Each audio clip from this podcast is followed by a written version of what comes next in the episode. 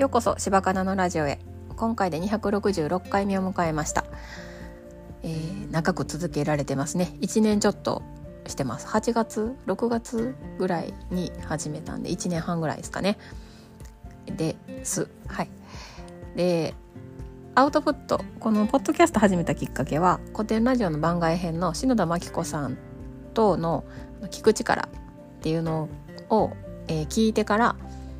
樋口さんあのポッドキャスターですね日本一の。があのみんなアウトプットしたらいいのにって貼ったのをきっかけに始めました。なので何のコンセプトもないです。あのボイシーみたいに聞きながら学ぶこともないしラジオみたいに聞いてもらえたらなって思ってます、えー、それで自分の意見で生き生きていこうっていうちきりんさんの本を読んだんですよね。でこうやってアウトプットしてる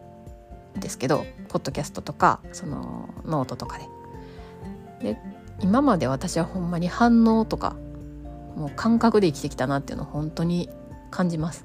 それで生きてこれたんですよね。でも40歳から以降はそれでは生きていけないなっていうのはすごく感じます。こうやってアウトプットしてるとなおさらなんですけど自分の意見っていうのを持っとかないとアウトプットしてる意味がないというか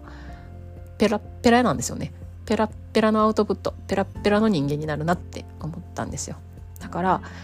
えー、チキリンさんの本でその女性の社会進出についてどう思いますか？その意見をまとめてくださいっていうのがあって、まあ、自分の iPhone のメモ帳にまとめてたんですよ。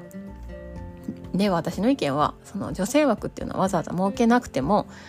あの根本から男性の方があの、まあ、育児参加できるような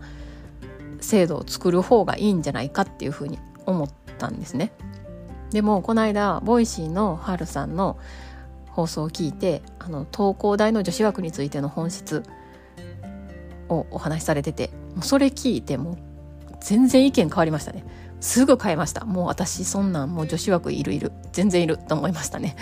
もうすぐなんかもう私の自分の思考の浅はかさを感じました。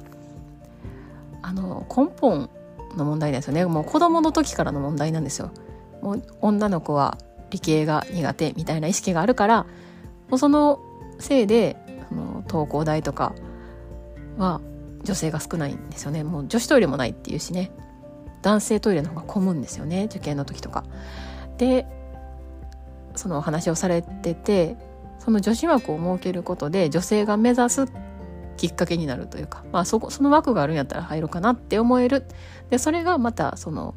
東工大の発展につながるっていうようなお話をされててもうその通りやなと思って。もうね私ほんまに何にも考えられてんなっていうのは思いましたけどでも思考っていうのはやっぱ練習せんとできひんなっていうのすごい思いましたね。何にも考えて生きてないから私。生きてこなかったから。かこれから60歳になってペラペラの60歳になったら嫌じゃないですか。嫌やなと思ったんですよ。こうやってノートとか書いてんのにもうペラペラもう今もペラペラなんやと思うけど。もっとね思考を深めるっていうのは本当に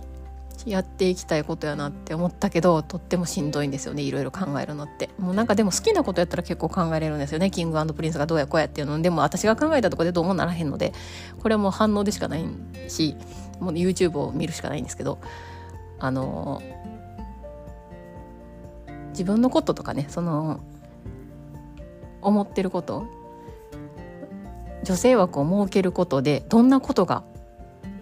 起こるのかどんな効果があるのかまで考えられてなかったなと思ってそもそもどういうことが問題なのかっていうのを考えられてなかったなっていうのがすごい思いました。でもこれボイシーのきっかけで私の考えはもう変わったから女子枠大賛成っていう風になりましたね。いやー本当に。なんかでもねあの私コロナに7月になったんですけどその時はすっごい時間があるしなんか外部からの情報もないから本当の自分でいられたんです。まあ症状はしんどかきつかったんです。めっちゃ3日か5日ぐらいしんどかったんですけどそれ以降の5日間はまあ普通に過ごしててまあ外には出れへんけど。でそこでなんか自分と家族としか会えない環境下の中でで社会復帰というか職場に行った途端になんかすごい調子のいい自分に出会ったんですよね。なんか人の話を合わせるとかそこであすっごい私調子いいなって思ったんですよ。まあそれがなんかスキルなのかはわからないけどなんかねそれがすごく嫌やったからなんか自分自身でこう生きていけるようなになりたいなとはその時も思いましたね。まあ、何言ってんだか分かんないかもしれないけどはいなんかもっと考えていきようって思いましたね最近はい。ね、それには練習がいるなって思ったっていう話です。はい。えー、それではお聴きくださりありがとうございました。また次回。